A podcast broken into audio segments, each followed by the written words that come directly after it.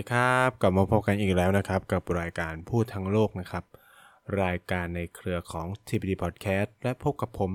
Nice นะครับ ทุกวันเสาร์แบบนี้นะครับ เราจะกลับมาพูดคุยกันเนาะสัปดาห์ที่แล้วเนี่ยผมก็ชวนทุกคนกลับไปเที่ยวเอเชียใต้ใช่ไหมไปคุยเกี่ยวกับประเทศศรีลังกาที่กำลังเจอวิกฤตหนักมาก ๆ เลย ตอนนี้ก็คืออัปเดตสถานการณ์เล็กน้อยก็คือว่าศรีลังกาเนี่ยเพิ่งได้ ประธานาธิบดีคนใหม่ที่หน้าเก่านะนั่นก็คือคุณรานิลวิกรมมิสิงห์นะฮะก็จะได้สาบานตนในวันที่ 20 สาบานตนไปเรียบร้อยแล้ว สาบานตนเป็นประธานาธิบดีไปที่เป็นที่เรียบร้อยแล้วนะครับ ก็ต้องมาจับตากันดูกันต่อนะครับว่า บรรดาผู้ประท้วงเนี่ยจะยอมรับประธานาธิบดีคนใหม่ไหมแล้วก็ปัญหาการเมืองของศรีลังกาเนี่ยจะลุกรามบางบานปลายหรือเปล่าหลังจากนี้นะครับ ก็อย่าไว้มาอัปเดตกันนะฮะ สำหรับสัปดาห์นี้ผมคิดว่าเรื่องนี้สำคัญมาก แล้วก็ยังไม่ค่อยมีคนพูดถึงเท่าไหร่นัก ทั้งที่มันมีผลกระทบ ต่อโลกและไทยด้วย แล้วก็โดยเฉพาะภูมิภาคเอเชียตะวันออกเฉียงใต้ก็จะได้รับผลกระทบเยอะมากนะครับ นั่นคือเกี่ยวกับตัวเลขการเติบโตทางเศรษฐกิจของจีนที่เรียกได้ว่าถดถอยที่สุดในรอบ 2 ปีนับตั้งแต่โควิดนะครับ กลับมาถดถอยอีกรอบหนึ่งนะฮะ เรียกว่าถดถอยได้แหละเพราะว่ามันติดลบจากเมื่อเดือนที่แล้วก็คือทำให้เกิดการตั้งคำถามว่าเอ๊ะแล้วเป้าหมายการเติบโตทางเศรษฐกิจของจีนเนี่ยที่วางไว้เนี่ยจะเป็นยังไงนะครับ คือต้องพูดงี้ว่าทำไมถึงต้องพูดเรื่องนี้ เพราะว่ามันมีสุภาษิตนะครับว่าถ้าจีนจามเนี่ยก็จะเป็นทั้งโลกก็จะเป็นหวัดไปด้วยนะครับ ก็คือนี่คือภาพสะท้อนถึงความสำคัญของเศรษฐกิจ จีนเนาะหรือระบบการเมืองจีนที่มีต่อโลกในปัจจุบันนะครับ คือ ตรงนี้เองก็เลยเป็นเหตุว่าทำไมเราต้องมาคุยกันเรื่องนี้ เพราะว่ามันมีความน่ากังวลตรงที่ก่อนหน้านี้ผมก็เคยพูดไปแล้วว่าเรื่องมุมมองต่อเรื่องเศรษฐกิจโลกถดถอยนะเรื่องระบบราคาพลังงานโลกหรืออะไรเงี้ยว่ามันมีแนวโน้มเป็นอย่างนั้น แต่ว่าคือต้องพูดอย่างนี้ว่าในอดีตเนี่ยครับคือโลกประสบปัญหาวิกฤตเศรษฐกิจหลายครั้ง นะครับนับตั้งแต่หลังสิ้นสุดสงครามโลกครั้งที่ 2 หรือแม้กระทั่งสงครามเย็นเนี่ยแต่ตลอดที่ผ่านมานะครับไม่ว่าจะเป็นวิกฤตต้มยำกุ้งก็คือวิกฤตเศรษฐกิจเอเชียเนี่ยจีนก็รอดมานะนะฮะก็คือ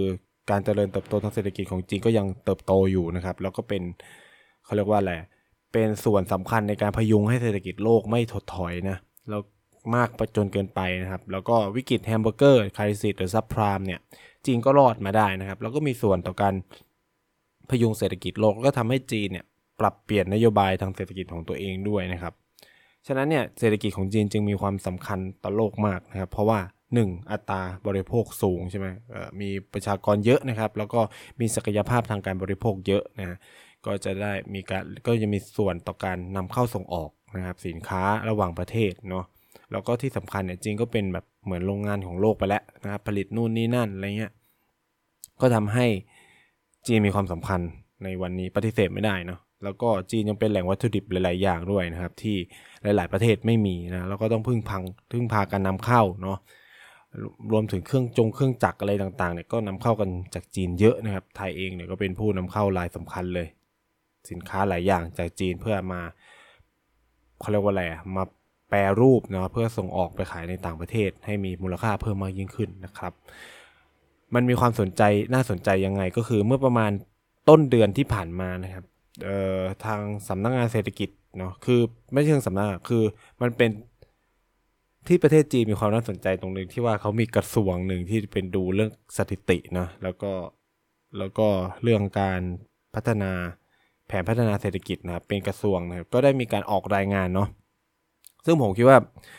ครั้งเนี้ยมันมันตัวเลขสำหรับครั้งนี้มันชวนจับตาแล้วมันเป็นสัญญาณน่ากังวลเกี่ยวกับเศรษฐกิจในอนาคต เพราะว่าการ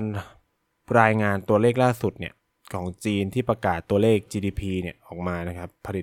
ตภัณฑ์มวลรวมประชาชาติเนี่ยไตรมาสที่2นะไตรมาสที่2เนี่ยก็ออกมานะครับ โดยเติบโตเพียงแค่ร้อยละ 0.4 เมื่อเทียบกับปีที่แล้วนะครับ ซึ่งมันควรจะเติบโตมากกว่านี้ถูกไหม เพราะว่าปีที่แล้วเนี่ย จีนมาเผชิญปี 2021 เนี่ย ก็มีวิกฤตโควิดใช่ไหม แต่ว่าปี 2021 อาจจะบอกได้ว่าเออ จีนไม่ได้มีโควิดระบาดอะไรเงี้ย เออ มันก็เลยทำให้ตัวเลขเศรษฐกิจกำลังไปได้นะครับ แต่ว่ารอบนี้เนี่ย เติบโตแค่ 0.2 นะครับ แต่อันนี้คือเทียบกับปีที่แล้ว แต่ถ้าเทียบกับไตรมาสก่อนหน้านี้คือไตรมาสที่ 1 เนี่ย ไตรมาสที่1เนี่ยไตรก็3เนาะก็คือ 3 เดือนแรกเนี่ยก็คือมกราคมพามีนาเนี่ยอันนี้เป็นตัวเลขไตรมาสที่2เนาะก็คือเมษาพฤษภามิถุนานะครับ ก็เรียกได้ว่าเมื่อไตรมาสสเทียบกับไตรมาสหนึ่งก็คือติดลบนะครับ คือเศรษฐกิจจีนติดลบ 2.6 นะฮะเมื่อเทียบกับไตรมาสก่อนหน้านี้อ่าทั้งที่ไตรมาสสน่าจะเติบโตได้นะครับ แต่ว่ากลับติดลบ ที่ตัวเลขนี้มันน่ากังวลก็เพราะว่าจีนเนี่ยก็คืออย่างที่พูดไปก็คือได้ชื่อว่าเป็นกลจักรสำคัญที่ช่วยพยุงเศรษฐกิจโลกในยามวิกฤตมาโดยตลอดในช่วงหลายปีที่ผ่านมานะครับ คือทั้งวิกฤตเศรษฐกิจเอเชียเอออะไรเงี้ยจีนก็เติบโตสดใสมาหมดเลยนะ คืออย่างในช่วงทศปลายทศวรรษ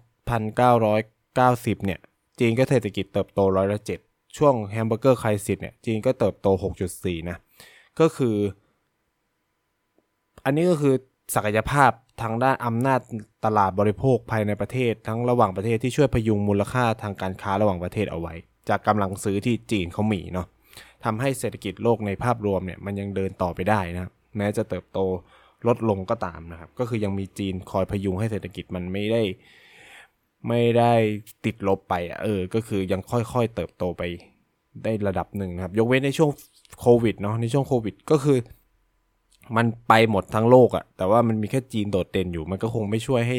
เศรษฐกิจโลกมันเป็นบวกอะ่ะเออใช้คำนี้แล้วกันนะครับ แต่ยังไงก็ตามเนี่ยสถานการณ์ทางเศรษฐกิจของจีนเนี่ยมันเริ่มประสบปัญหานะครับ โดยเฉพาะหลังจากเกิดวิกฤตโควิดระบาดเนี่ยตั้งแต่ช่วงปี 2020 เป็นต้นมาเนี่ยเราก็เห็นว่าช่วงระบาดแรกๆอะเศรษฐกิจจีนติดลบเนาะเพราะช่วงนั้นมันล็อกดาวน์ทั้งประเทศเลยนะครับ ปิดหมดตั้งแต่อู่ฮั่นนะครับปิดทั้งประเทศเลยนะครับ ก่อนจะกลับมาค่อยๆ เป็นบวกอีกรอบหลังจากสถานการณ์การควบคุมการแพร่ระบาดภายในประเทศเนี่ยมันดีขึ้นแล้วก็เริ่มปิดประเทศไม่อะไรเงี้ยถึงกระนั้นเนี่ยก็คือตัวชี้วัดทางเศรษฐกิจของจีนเนี่ยหลายตัวก็มีการสวิงเนาะเดี๋ยวบวกเดี๋ยวบวกเยอะลบเดี๋ยวบวกเริ่มขาดเสถียรภาพอย่างที่ไม่เคยปรากฏมาก่อน รัฐบาลจีนตลอด 2 ปีที่ผ่านมาเนี่ยเขาก็เลยมีการอัดเม็ดเงินเข้าไปในระบบเศรษฐกิจเยอะมากนะครับ เพื่อกระตุ้นให้มีการบริโภคของคนในประเทศนะแล้วก็ส่งเสริมให้มีการท่องเที่ยวภายในประเทศมากขึ้นนะครับ การประกาศตัวเลข GDP ครั้งล่าสุดเนี่ยมันน่าสนใจ เพราะว่ามันต่ำที่สุดในรอบหลายปี โดยแม้กระทั่งนักวิเคราะห์ทางเศรษฐกิจเนี่ยของทั้งจีนเองหรือในต่างประเทศเองก็มองว่า ปัจจัยหลักๆเนี่ยที่ทำให้ตัวเลขรอบเนี้ยไตรมาสสองเนี่ยมันติดลบเนี่ยมันเป็นผลมาจากทั้งปัจจัยภายในและปัจจัยภายนอกประเทศนะครับปัจจัยภายนอกประเทศเนี่ยก็คือเรื่องทั้งปัญหาสงครามรัสเซียยูเครนการขึ้นอัตราดอกเบี้ย นโยบายของสหรัฐอเมริกาเนาะซึ่งมันทำให้เกิดการถ่ายเทเงินลงทุนกลับไปประเทศอเมริกาเยอะนะครับซึ่งกระทบกับทั้งโลกไอ้ทุกวันเนี้ยที่ค่าเงินมันอ่อนปวกเปียกกันหลาย ๆ ประเทศทั่วโลกมันคือการที่ นักลงทุนสหรัฐอเมริกาหลายๆหลาย ๆ เจ้าเนี่ยที่เอาเงินมาทิ้งไว้ในประเทศเล็ก ๆ ที่มันมีอัตราดอกเบี้ยสูงกว่ากว่าสหรัฐเนี่ยก็คือมาเก็งกำไรระยะสั้นเนี่ยก็ถอนเงินออกนะครับ ก็เอาเงินกลับไปอเมริกาเพราะว่าดอกเบี้ยมันเพิ่มแล้วนี่นะก็ก็ถอนเงินออกนะครับ จนถึงสำหรับปัจจัยภายในประเทศของจีนเองเนี่ยที่ทำให้เศรษฐกิจ รอบนี้มันไม่ได้เติบโตตามเป้าหมายก็คือการเกิดการระบาดของโควิด -19 ภายในประเทศ จนหลายเมืองถูกปิด แล้วก็เมืองที่สำคัญที่สุดเนี่ยที่ถูกปิดเนี่ยก็คือเซี่ยงไฮ้แล้วก็เซินเจิ้นด้วย ซึ่งมันเป็นเมืองเศรษฐกิจใหญ่ของจีนนะครับเอ่ออย่างเซี่ยงไฮ้เนี่ยบางคนก็ออกจะมองว่าเออมันเป็นแหล่งทุนแหล่งเศรษฐกิจนะครับแต่จริงๆแล้วเซี่ยงไฮ้มีความสำคัญในเชิงอุตสาหกรรมด้วย เป็นแหล่งผลิตอุตสาหกรรมที่สำคัญมากของ จีนเขานะครับ ก็คือเซี่ยงไฮ้เนี่ยสำคัญทั้งภาคบริโภค ภาคบริการและภาคอุตสาหกรรม เพราะว่าคนรวยอยู่เซี่ยงไฮ้เยอะนะครับ การช้อปปิ้งแบรนด์เนม การช้อปปิ้งของสำคัญต่างๆเนี่ยมันอยู่ที่เซี่ยงไฮ้นะครับ ฉะนั้นการที่เซี่ยงไฮ้ถูกปิดเมือง ถูกล็อกดาวน์เนี่ยก็กระทบอย่างมากเลยนะครับ เรียกได้ว่ากระทบรุนแรงมากๆ ต่อตัวเศรษฐกิจจีนนะ อันนี้ปฏิเสธไม่ได้เลยนะครับ แต่ว่าอันนั้นก็เป็นเพียงแค่ ภาคกว้างๆเท่านั้นที่เราเห็นนะครับ แต่ว่าในความเป็นจริงแล้วเนี่ย จีนเนี่ยเขามีปัญหาเศรษฐกิจที่เรื้อรังแล้วก็ซุกอยู่ใต้พรมมานานแล้วนะครับ และหนึ่งในภาคส่วนที่มีปัญหาที่สุด แล้วก็คือว่ามีผลกระทบต่อระบบเศรษฐกิจจีนมากที่สุด แล้วก็เป็นที่ทราบกันดีทั่วโลกเนี่ยก็คือภาคอสังหาริมทรัพย์ ก็คืออสังหาริมทรัพย์เลยคอนโดบ้านต่างๆเนี่ยที่เขาค้าขายกันในประเทศเนี่ยที่มันมีการจองเยอะๆ แล้วก็ตลอดหลายปีที่ผ่านมาเนี่ย อสังหาริมทรัพย์ในจีนเนี่ยก็แพงขึ้นแบบหูฉี่เลยนะครับ แล้วก็ถือว่าทำไมมันสำคัญเพราะว่าหนึ่งก็คือมันเป็นภาคเศรษฐกิจที่มีผลต่อ GDP จีนมากนะครับ ผมเข้าใจว่าประมาณเกินร้อยละยี่สิบนะครับ อยู่ในภาคอสังหาริมทรัพย์เออเกินร้อยละยี่สิบเนาะไม่ว่าจะเป็นการจ้างงานการก่อสร้างอะไรต่างๆ เนี่ยก็คือรวมหมดนะครับก็คือ ภาคสังหาริมทรัพย์เนี่ยคิดเป็นมากกว่า 20%ของสัดส่วน GDP ของจีนในเวลานี้นะครับ แล้วก็ภาคอสังหาริมทรัพย์ยังมีผลต่อรายได้ของรัฐบาลด้วย เพราะว่าที่ดินต่างๆ เนี่ย ก็จะถูกประมูลเนาะก็คือรัฐก็จะหารายได้จากการประมูลที่ดินเนี่ยให้กับบรรดาขายให้กับไปใช่บรรดาบริษัทอสังหาเนี่ยไปเอาไปเช่าต่ออะไรเงี้ย ฉะนั้นถ้าภาคส่วนนี้มีผลกระทบหรือมีวิกฤตขึ้นมาเนี่ย ก็แน่นอนส่งผลทั้งภาคเศรษฐกิจ ส่งผลทั้งภาครัฐด้วยนะครับ ฉะนั้นเนี่ยตั้งแต่จริงๆ ตั้งแต่ก่อนโควิดแหละเราเริ่มเห็นว่าภาคส่วนนี้มันมีปัญหานะครับ แต่ว่ามันมารุนแรงจริง ๆ เลยในช่วงโควิดระบาดเนาะคือถ้าใครย้อนไปเนี่ยก็จะได้เห็นนะครับ เราเห็นชัดเจนมากขึ้นนะฮะของการล้มลงของยักษ์ใหญ่ภาคอสังหาริมทรัพย์อย่างบริษัทเอเวอร์แกรนนะฮะที่ ถึงแม้ว่ารัฐบาลจะบอกว่า เอ๊ะมันไม่ได้กระทบอะไรกับภาพรวมเศรษฐกิจมากนัก ไม่ได้กระทบอะไรกับเอ่อตัวอ่าอสังหาใช่ไหมภาคอสังหานู่นนี่นั่น แต่ว่านั่นก็เป็นเพียงแค่มายาที่รัฐบาลจีนออกมาพูดนะครับ เพราะว่า นอกจากเอเวอร์แกรนแล้วเนี่ย ยังมีบริษัทอสังหาริมทรัพย์หลาย ๆ เจ้าที่ประสบปัญหา สภาพคล่องภายในของของของตัว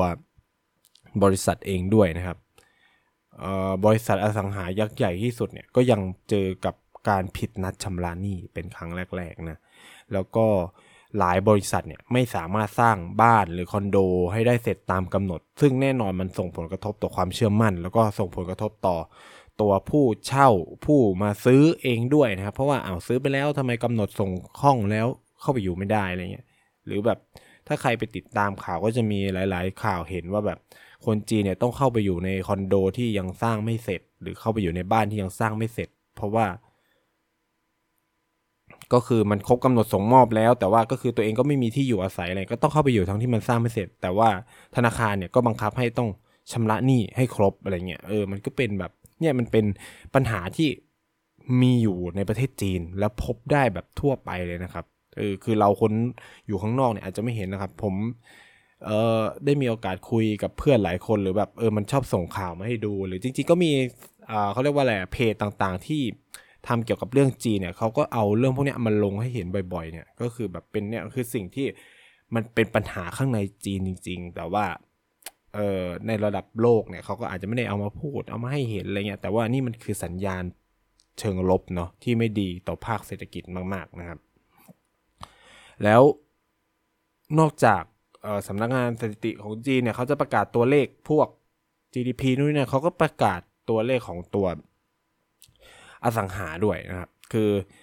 อย่างตัวเลขที่ประกาศออกมาล่าสุดเนี่ย คือบอกเลยว่าน่าตกใจจริง ๆ อันนี้คือใครที่แบบตามเศรษฐกิจจีนเนี่ยจะเห็นปุ๊บ แล้วก็คือแบบเฮ้ย นี่มันแบบสัญญาณโคตรลบเลยก็คือว่า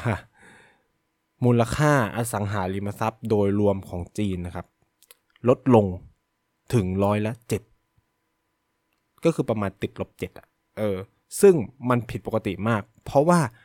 โดยปกติแล้วเนี่ย ราคาภาพรวมสังหาริมทรัพย์ของจีนเนี่ยมันมีแต่ขึ้นนะฮะคือคนจีนเนี่ยจะรู้กันดีว่าแบบถ้าซื้อบ้านช้าซื้อคอนโดช้าเนี่ยแป๊บเดียวอะ่ะคือแบบซื้อช้าแค่ปี 2 ปีเนี่ยราคาต่างกันเยอะมากเลย เพราะว่าพวกเนี่ยมันมีแต่ขึ้นมันเหมือนแบบ เพราะว่าอะไรอะ่ะเพราะว่า คนที่ถ้าได้มีโอกาสเนาะคุยกับคนจีน หรือได้มีโอกาสมาเมืองจีนแล้วคุยกันกับคนจีนจริงเขาจะทราบกันดีว่าคนจีนเนี่ยเขานิยมลงทุนในอสังหาริมทรัพย์เยอะมาก ก็คือไม่รู้จะเอาเงินไปทำอะไรก็ซื้อคอนโด ซื้อบ้านอะไรเงี้ยเอาไปลงทุนนะครับ แล้วก็ปล่อยเช่า พวกอสังหาพวกเนี้ยมันก็เลยทำให้ ราคาสินทรัพย์ของพวกคอนโดบ้านอะไรต่างๆ เนี่ยสูงขึ้น เรื่อยมาตลอดหลายปีเลย คือเพื่อนผมนี่จะแบบพูดตลอดเลยว่าแบบเออแบบบ้านแพงนู่นนี่นั่นอะไรเงี้ย คือมันเป็นเหมือนความฝัน แล้วมันเป็นเหมือนความฝันคนจีนทุกคนเลยฮะเลยนะครับ ก็คือว่า ต้องมีบ้าน เออ มันต้องมีบ้าน คือแม้ว่า คืออย่างเราคนไทยอาจจะไม่ได้ขนาดนั้น คือคนไทยก็แบบ คือถามว่าคนไทยก็มีฝันอยากมีบ้านนะ ก็มีแหละ ก็มี แต่ว่าก็คือบางคนก็แบบ เออ ก็พ่อแม่ก็มีบ้านอยู่แล้วก็อยู่กับพ่อแม่หรืออะไรเงี้ย ถ้าแบบเป็นคนโสดเนาะ แต่คือคนมีครอบครัวก็จะคิดอีกอย่างหนึ่งแต่คือสำหรับคนจีนเนี่ยบ้านมันสาคัญเพราะว่าโดยเฉพาะผู้ชายเนาะคือการมีบ้านก็จะยกสถานะของตัวเองก็สร้างความเชื่อมั่นให้ครอบครัวฝ่ายหญิงอะไรเงี้ยมันก็จะไปนำไปสู่การแต่งงานการมีบ้านมีคอนโดอะไรเงี้ยนะครับคือมันเป็นวัฒนธรรมแบบเขาอะมันก็เลยส่งผลให้ราคาสินทรัพย์มันสูงขึ้น แต่ในขณะเดียวกันเนี่ยลักษณะการทำแบบเนี้ยมันก็คือการสร้างฟองสบู่ในภาคอสังหาขึ้นมาเหมือนกันนะ ฉะนั้นเนี่ยการที่มูลค่าลดลงเนี่ยมันก็ทำให้แบบฟองสบู่ที่มันพองเนี่ยมันเริ่มยุบเนาะคือจริงๆผมอยากใช้คำว่าแตกแล้วแหละ คือนอกเพราะว่าอะไร เพราะนอกจากมูลค่าภาพรวมเนี่ยลดลงเจ็ดเปอร์เซ็นแล้วนะร้อยละเจ็ดแล้วนะ ภาพรวมยอดขายเนาะยอดขายอสังหาริมทรัพย์เนี่ย ก็ตก อย่างน่าตกใจโดยข้อมูลครึ่งปีแรกย้ำว่าครึ่งปีแรกก็คือ 6 เดือนแรกเนี่ยจนถึงมิถุนาเนี่ยของปีเนี้ยยอดขายตกมากถึง 51%คือไม่คือยอดขายหายไปเลยครึ่งหนึ่งซึ่งอันเนี้ยผู้เชี่ยวชาญน้าอสังหาริมทรัพย์ของจีนเองเนี่ยก็พูดเลยนะครับว่า ลักษณะแบบนี้ไม่เคยเกิดขึ้นมาก่อนในประเทศจีน คือ ปกติมันมีแต่เพิ่มมันไม่มีลด แล้วก็คือไม่เคยลดแบบหายไปเลย51%อะคือมันหายไปครึ่งหนึ่งเลยนะครับ คือมันหายเยอะเกินไปอะไรเงี้ย นี่ก็สะท้อนอะไรสะท้อนว่า คนจริงก็อาจจะไม่มีเงิน หรือคนจริงก็เริ่มเซฟเงินตัวเองมากขึ้น ก็ได้ ซึ่งตรงนี้ ซึ่งแน่นอนครับ ยอดขายหายไปครึ่งหนึ่งก็หมายความว่าอะไรอะรายได้ของบรรดาบริษัทต่างๆ ที่มันที่เป็นบริษัทอสังหาที่มีสัดส่วนอยู่ใน GDP มากกว่า 20%เนี่ย ก็หายไปด้วยนะสิ่งเหล่านี้มันจึงกลายเป็นคำถามขึ้นมาว่า หรือนี่ จะเป็นช่วงเวลาที่เศรษฐเขาเรียกว่าอะไรภาคอสังหาริมทรัพย์ของจีนเนี่ยที่พองโตมาตลอดเนี่ยมันกำลังจะแตกออกนะครับ จริงๆ อาจจะเรียกว่าแตกได้แล้วก็ได้นะครับ แน่นอนว่าหากภาคคือภาคสังอย่างที่ผมเล่าไปอสังหาริมทรัพย์ของจีนมันสำคัญใช่ไหมถ้าหากภาคสังหาริมทรัพย์ของจีนเนี่ย ประสบปัญหาปับ๊บหรือเกิดสภาพพองสบู่แตกจริงเนี่ย จีนจะต้องเผชิญกับวิกฤตอย่างหนักแน่นอนนะเพราะว่าน่าหมายถึงรายได้ของรัฐบาลที่ได้รับจากสัมปทานที่ดินด้วยเนาะแล้วจริงๆเนี่ยรัฐก็พยายามเข้ามาช่วยในหลายมิติด้วย คือคนบอกว่ารัฐไม่อุ้มเอเวอร์แกรนเนี่ยบอกเลยว่าไม่จริงนะฮะ คือ มันก็มีวิธีการช่วยเหลือกันอยู่นะครับ คือมันปล่อยไม่ได้หรอกให้บริษัทอสังหาใหญ่ขนาดนี้มันล้มไปนะฮะ แล้วตัวชีวัดเหล่านี้ก็สะท้อนหลาย ๆ อย่าง นอกจากนี้เนาะ นอกจากเรื่องอสังหาแล้วเนี่ย อีกตัวเลขที่น่าสนใจเลยครับ ที่เขาประกาศมาคือตัวเลขการว่างงานของคนรุ่นใหม่ อันเนี้ยไม่ต้องดูตัวเลขเลย ดูจากการคุยกับเพื่อนคนจีนหลังจากที่กลับมา แล้วมันเป็นช่วงที่เขาใกล้จบพอดีเนี่ยคนจีนมากกว่าครึ่งนักเรียนเพื่อนผมที่เป็นนนักเรียนจีนเนาะที่แบบเออเรียกว่ารุ่นน้องแล้วกันนะครับ แต่ผมก็คือเรียกเป็นเพื่อนหมดนะครับ ไม่ว่าจะเด็กจะผู้ใหญ่จะอะไรเงี้ยมากกว่าครึ่ง โดยเฉพาะเด็กปตีนะครับ ตัดสินใจเรียนหนังสือต่อ ด้วยเหตุผลที่ว่าหางานไม่ได้ เยอะมาก อันนี้เยอะมากจริง ๆ คือแบบคุยทุกคนเลยทุกคนแบบกังคือแบบเลือกที่จะเรียนหนังสือต่อ ส่วนหนึ่งคือหางานหางานไม่ได้ โดยเฉพาะงานดีๆนะย้ำว่างานดีๆ หาไม่ได้สองก็คือว่า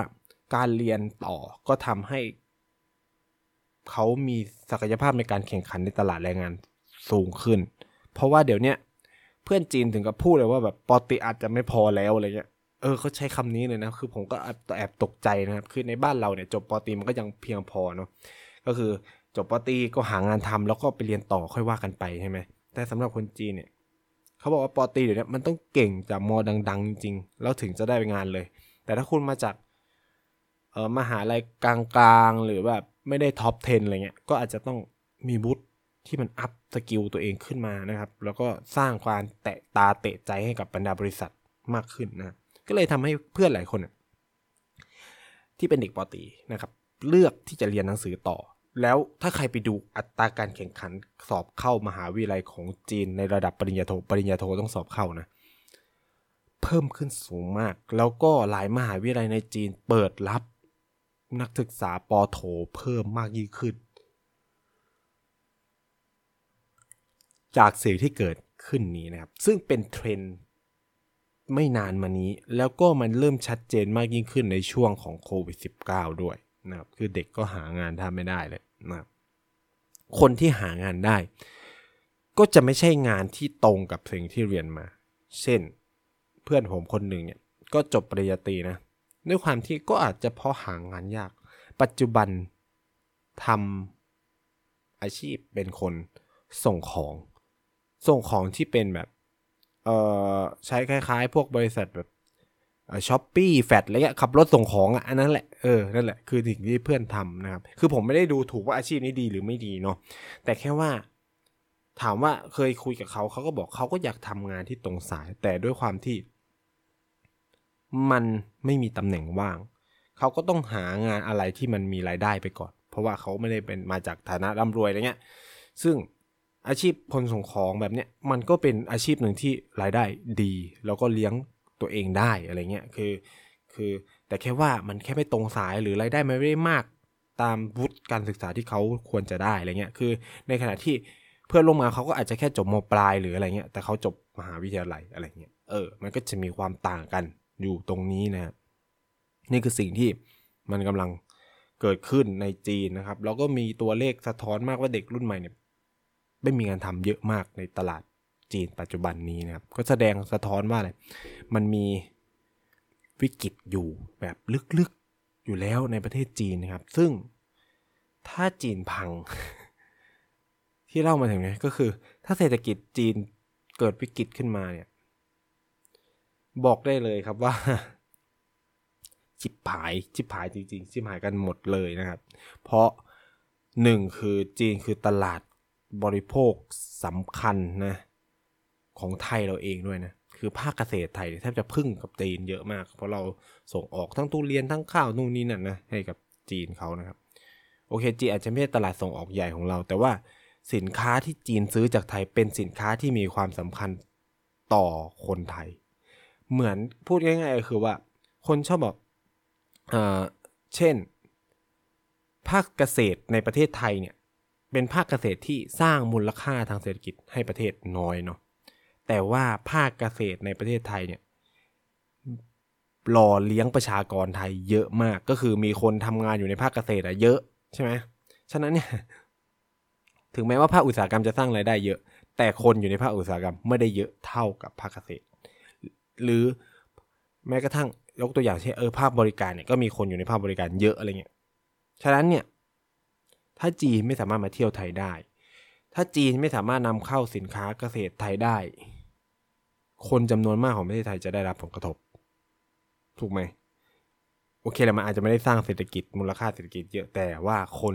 จำนวนมากจะได้รับผลกระทบแน่ๆนะครับซึ่งตรงเนี้ยมันเป็นแบบเนี้ยทั้งโลกทั้งโลกเนาะคือเนี่ยก็จะเป็นสิ่งที่เป็นเหตุผลว่าเฮ้ยจับตาดู GDP นะ แล้วก็ต้องดูว่าตัวเลขไตรมาสสามจะเป็นยังไง เพราะว่านี่เอาตอนนี้สถานการณ์โควิดในจีนมันเริ่มคลี่คลายมากขึ้นแหละนะ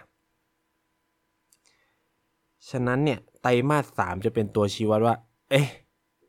ไอตัวเลขไตรมาสสองเนี่ยมันชั่วคราวหรือเปล่า หรือว่ามันมีปัญหาจริง ๆ ถ้ายังเติบโตไม่ได้สูงตามเป้าอีกเนี่ย เละแน่ๆ เพราะว่าจีนเป็นประเทศที่ จริงจังกับ ตัวเลขและแผนที่ตัวเองวางไว้มาก คือการเห็นตัวเลขไตรมาสที่สองออกมาแบบเนี้ย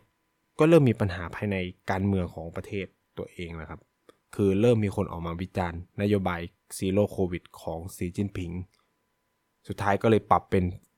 zero Covid dynamic นะครับ เติม dynamic เข้ามานะฮะเนาะคนซึ่งคนที่วิจารณ์คือนายกรัฐมนตรีหลี่เค่อเฉียงนะ วิจารณ์ประธานาธิบดี คือแต่ว่าเขาไม่ได้วิจารณ์แบบตรงไปตรงมาขนาดนั้นเขาก็จะพูดว่า เราต้องเอ่อ relax มากขึ้นกับเรื่องโควิด เราต้องหันมาให้ความสนใจกับตัวเศรษฐกิจมากขึ้น เพราะอะไร เพราะว่าโควิดระบาด กับคนอดตายอันไหนสำคัญกว่ากันเศรษฐกิจไม่ดีอันไหนทำไมคือ ถ้าคุณผู้ฟังคือเราเห็นภาพข้างนอกอะมอง โอ้ยแบบ จีนก็ดูยังใช้ชีวิตกันปกติ คือผมมาก็เออคนจีนก็ยังใช้ชีวิตปกตินะครับ แต่ว่าร้านรวงหลาย ๆ ร้านเนี่ยปิดกิจการไปเยอะมาก โดยเฉพาะร้านของคนตัวเล็กตัวน้อยคนระดับกลางปิดไปเยอะมากเลย คือผมกลับมาจีนรอบนี้เนี่ย หลาย ๆ ร้านที่เคยไปกินเนี่ยปิดกิจการไปหมดแล้วไม่เหลือเลยนะฮะคือเป็นอะไรที่ช็อกมากก็คือหลายร้านเนี่ยเจงพวกที่อยู่ได้คือพวกที่มีทุนหนา มีสายป่านยาว เนาะแต่ว่าคนตัวเล็กตัวน้อยคือไปหมดเลยนะคือไปหมดเลยจริง ๆ คืออย่าคิดว่าแล้วทีเนี้ยพอไปเที่ยวสถานที่ท่องเที่ยวหลาย ๆ ที่อะก็มีความซบเซาอย่างที่ไม่เคยเห็นมาก่อน ไม่เคยเห็นมาก่อนเหมือนกัน ก็คือ นี่มันเป็นภาพที่มันเปลี่ยนไปมาก หลังจากมามาจีนเลยช่วงโควิด เนี่ยก็รู้สึกได้เลยว่าแบบเออเศรษฐกิจจีนเนี่ย ลึกๆข้างในแล้วก็แอบมีปัญหาพอสมควรเลยนะครับ แค่ว่ามันไม่ถูกฉายออกไปข้างนอก แล้วยังไม่รวมว่าหนี้เงินต่างๆ ที่จีนเอาไปลงทุนในต่างประเทศเนี่ย ถูกผิดนัดชำระเกือบหมดนะฮะต้องขยายนู่นนี่นั่นให้โดยเฉพาะในแอฟริกาเนี่ยก็คือแบบแทบจะขอผ่อนผันชำระหนี้จากจีนหมดเลยสีลังกาเองก็ขอผ่อนผัน คือเหมือนคุณเอาเงินไปปล่อยกู้แล้ว เขาไม่ใช้ดอกไม่ใช้ต้นอะสภาพมันจะเป็นยังไง สภาพคนให้กู้มันจะรู้สึกยังไง สภาพคนให้กู้มันจะแบบ เออมันเงินก็อาจจะต้องขาดสภาพคล่องนู่นนี่นั่น ซึ่งสะท้อนผ่านอะไรเยอะมากนะครับ เช่นในปีนี้เนี่ย รัฐบาลจีนตัดทุนการศึกษาที่ให้กับต่างชาติ เยอะมาก ตัดแบบรุ่นผมมาเนี่ย ให้ประมาณ 70-80 ทุนนะครับ ปัจจุบันเหลือแค่ 20 ทุน ก็สะท้อนแล้วครับว่า เริ่มไม่มีเงินแล้ว ต้องเอาเงินไปหนุนเศรษฐกิจภายในประเทศหลาย ๆ อย่างของตัวเองนะครับ นี่คือความเป็นจริงในสำหรับเศรษฐกิจจีนที่เราต้องมาคอยจับตามองนะครับ เพราะว่าตัวชี้วัดไม่กี่ตัวที่ผมพูดไปให้ฟังทั้งหมดเนี่ย มันคือสัญญาณเตือนภัยทางเศรษฐกิจของจีนที่มันน่าสนใจมาก และกำลังบอกเราว่า เศรษฐกิจของประเทศยักษ์ใหญ่อย่างจีนเนี่ย ที่มักถูกมองว่าแข็งแกร่งมาโดยตลอดเนี่ย ตอนเนี้ยมันกำลังเจอกับวิกฤตครั้งใหญ่นะและแน่นอนว่า เศรษฐกิจจีน หากเผชิญกับวิกฤตไม่ได้กระทบแค่กับคนจีน แต่กระทบกับ คนไทยกระทบกับหลาย ๆ ประเทศที่มีความสัมพันธ์กับจีน หลาย ๆ ประเทศที่มีเศรษฐกิจเชื่อมโยงกับจีน คล้าย ๆ กับที่เราเจอในวิกฤตซับพรามนะครับสหรัฐเจอวิกฤตเศรษฐกิจไม่ได้เจอแค่วิกฤตกับคนสหรัฐ แต่เจอกับคนทั้งโลก เพราะฉะนั้นเนี่ยเรื่องนี้เป็นเรื่องสำคัญที่เราต้องจับตามอง เพราะเศรษฐกิจของไทยพึ่งพาจีนเยอะ ฉะนั้นเนี่ยเวลาเนี้ยก็เป็นช่วงที่เราจะต้อง เรียกได้ว่า เตรียมตัวเตรียมใจกันไว้ให้ดีนะฮะเผื่อแจ็คพอตเจอวิกฤตเศรษฐกิจขึ้นมาจริง ๆ คุณก็ต้องพร้อมนะเราเริ่มเห็นแล้วแหละกูรูทางด้านเศรษฐกิจหลาย ๆ คนของประเทศไทยเริ่มออกมาพูดเรื่องการเก็บเงินสดนะคือเขาก็ต้องเห็นอะไรบางอย่างนี่แหละ ที่ที่ทำให้เขาออกมาพูดแบบนั้น คือถ้าใครไปดูมันเออถ้าใครลงทุนก็จะเห็นเลยว่า ตัวเลขหลาย ๆ ตัวการลงทุนแบบตอนนี้กองทุนที่ผมลงอะติดลบกันหมดเลย อ่า อาจจะแบบเพราะผมไม่มีศักยภาพ แต่ว่าเป็นไปกองทุนระยะยาวนะแต่ว่าตอนแรกมันก็ขึ้นเยอะมาก แล้วมันก็ลงเยอะมากอะไรเงี้ย คือเนี่ยก็เราก็จะได้เห็นว่า เออมันมีมันมีความแปรปรวนทางเศรษฐกิจอยู่ตอนเนี้ยที่ถ้าคุณสายป่านยาวก็โอเคไป แต่ถ้าคุณสั้นขึ้นมาเนี่ย ยากนะครับ คือ ล้มจากโควิดมาแล้ว ยังต้องมาล้มจากวิกฤตเศรษฐกิจอีกหนูมันหนักนะอะนี่คือสิ่งที่อยากชวนทุกคนคุย แล้วก็อยากชวนทุกคนให้จับตามองสิ่งเหล่านี้อย่างใกล้ชิดนะครับสำหรับสัปดาห์นี้รายการพูดทั้งโลกก็ต้องขอจบแต่เพียงเท่านี้แล้วไว้พบกันใหม่สัปดาห์หน้า สัปดาห์นี้ลาไปก่อน สวัสดีนะครับ